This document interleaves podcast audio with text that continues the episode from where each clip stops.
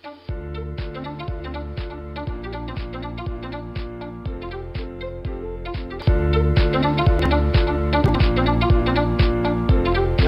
hello, hello, hello mga kapitbahay. Good morning, good afternoon, good evening. It's Thursday once again at ito po ang inyong kapitbahay, Catechist Louie. Yan. Mula dito sa parokya at sa bakuran ni Santa Rita de Casia.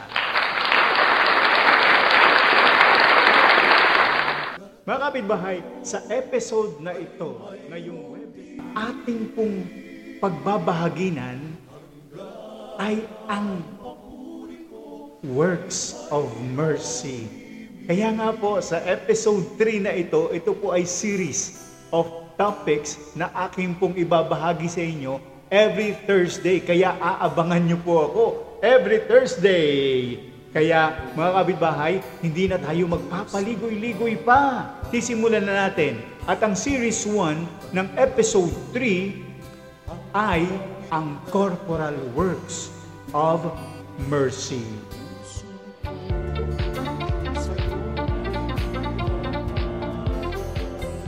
Mga kapitbahay, ang unang corporal works of mercy ay ang feed the hungry o ang pagpapakain sa mga nagugutom.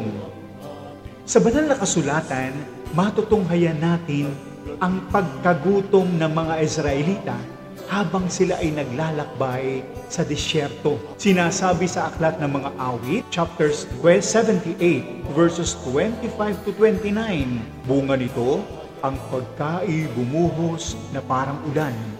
Ang pagkain nilang mana sa kanilang ibinigay. Ang kaloob na pagkain, pagkain ng mga anghel. Hindi sila magkukulang masagana kung dumating.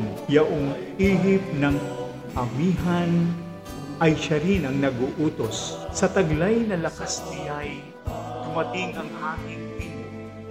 Ang pagkain nilang karne, masagana dumarating. Makapal na mga ibon na sindami ng buhangin sa gitna ng kampo nila ay doon bumabagsak. Sa palibot ng tolda ay doon nila kinakalap. Kinakain nila ito, nasisihan silang lahat. Binibigyan sila ng Diyos ng pagkaing hinahangad. Mga kapitbahay, itong pagbasang ito sa aklat ng mga awit makikita natin kung paano pinuprovide ng Diyos ang pangangailangan ng tao. Kaya nga, sa bagong tipan, ganun din. Kaya nga sabi nga, a text without a context is a weak text or a proof text. Ito, meron tayong basihan. Meron tayong pinaghuhugutan bago natin bigyan ng kakahulugan ang bagong tipan, nais kong makita natin na mula sa lumang tipan na sinasabing patikim ng bagong tipan. Kaya mga kapitbahay, ang bagong tipan, ano naman ang kasaysayan na ipinahayag sa atin ni Jesus?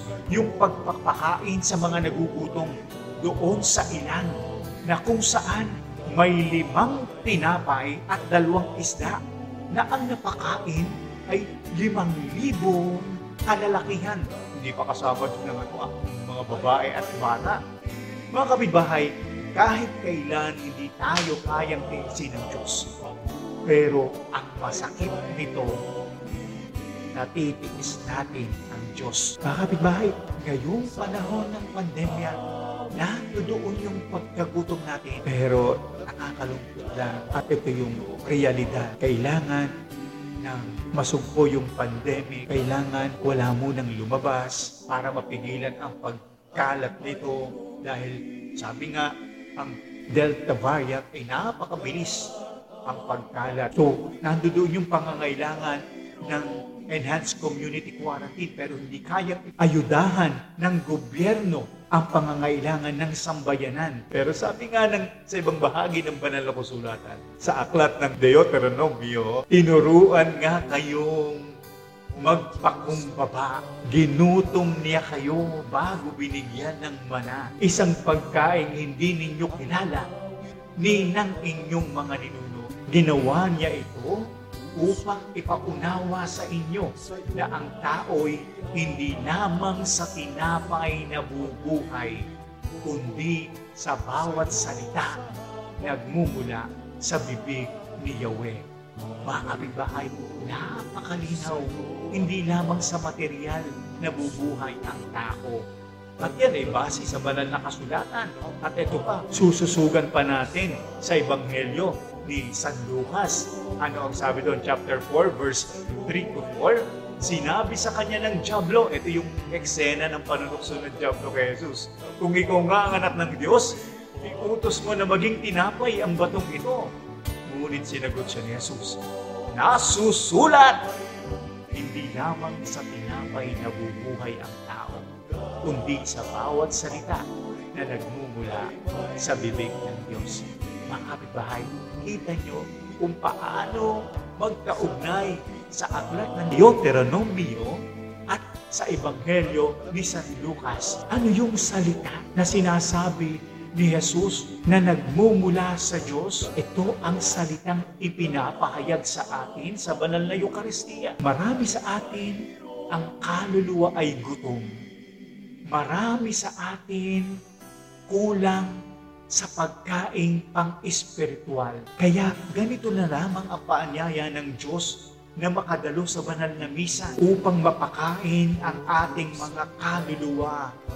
Dahil ang misa ang pinakamataas na uri ng panalangin at ang panalangin ito ang pagkain sa ating mga kaluluwa. Sa misa, nagaganap ang pagkain inihahain ni Jesus. Ito ay ang kanyang tunay na katawan at dugo. At ito ang magbibigay sa atin ng buhay na walang hanggan. Mga kapitbahay, ito ang pangangailangan ng tao ngayon. Pero tingnan din natin yung pagkagutom naman ng Diyos sa atin. Hindi lang tayo ang gutom, ang Diyos din nagugutom. At ano ang kanyang kinagugutuman? Hinahanap ng Diyos ang siyam na ketongin sa sampung pinagaling niya. Hinahanap ng Diyos ang mga taong pinagkalooban ng biyayang pangkatawan. Hinahanap ka ng Diyos. Hinahanap ako ng Diyos. Hinahanap tayo ng Diyos. At siya ay nagugutom sa ating pagtawag sa tuwing tayo'y may katanungan. Siya'y nagugutom sa mga pagpapaubaya natin sa Kanya, sa mga pagkakataong wala tayong solusyon sa problema.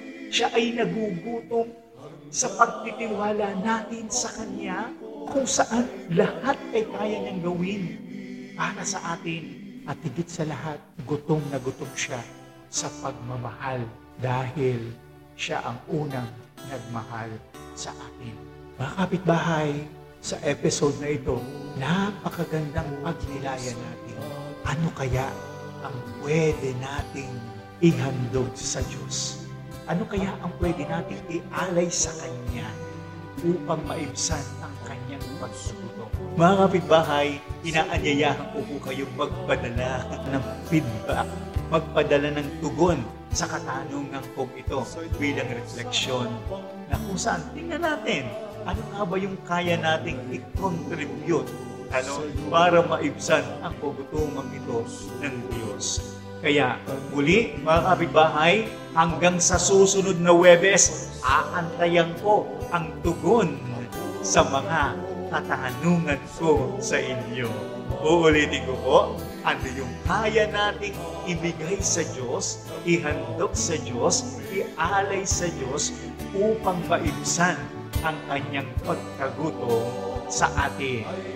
Mga kapitbahay, muli sa kabilang Webes, abangan niyo po muli ako dito sa Kapitbahay Podcast. Pwede kayong mag-iwan ng mga comments and feedback sa bawat episode at ganun din po ang pakisubscribe, like and share po ang aking YouTube channel at Facebook page. All these things are for the evangelization. Lahat po ito ay para sa ating simbahan. Okay, kaya po i-subscribe, like, and share ang aking pong YouTube channel, Louie Casala, para sa mga gospel reflections ko po every week. And also, you can comment or, or suggest sa mga nabanggit kong platforms. Muli po, maraming maraming salamat po sa inyong pakikinig. Hanggang sa muli, ito po ang inyong kapitbahay, Catechist Louie, ang nagsasabing ang salina ng Diyos ay gawing buhay at gabay sa ating paglalakbay.